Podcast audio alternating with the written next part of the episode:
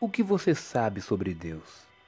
Talvez esse seja um dos conceitos menos definidos para nós, apesar de ser um dos mais presentes em nossas falas e em nossos pensamentos.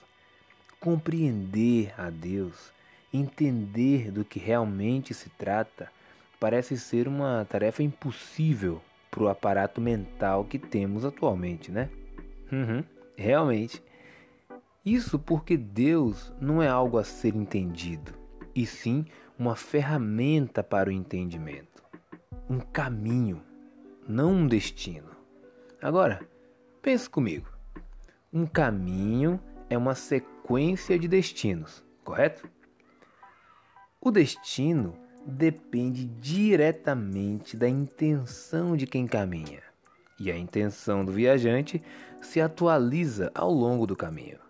Ou seja, o destino depende do viajante e o viajante, por sua vez, depende do caminho. Até porque sem caminho não tem viagem, né? mais importante, mas muito mais importante mesmo, que se aproximar de um destino é aperfeiçoar a maneira de caminhar.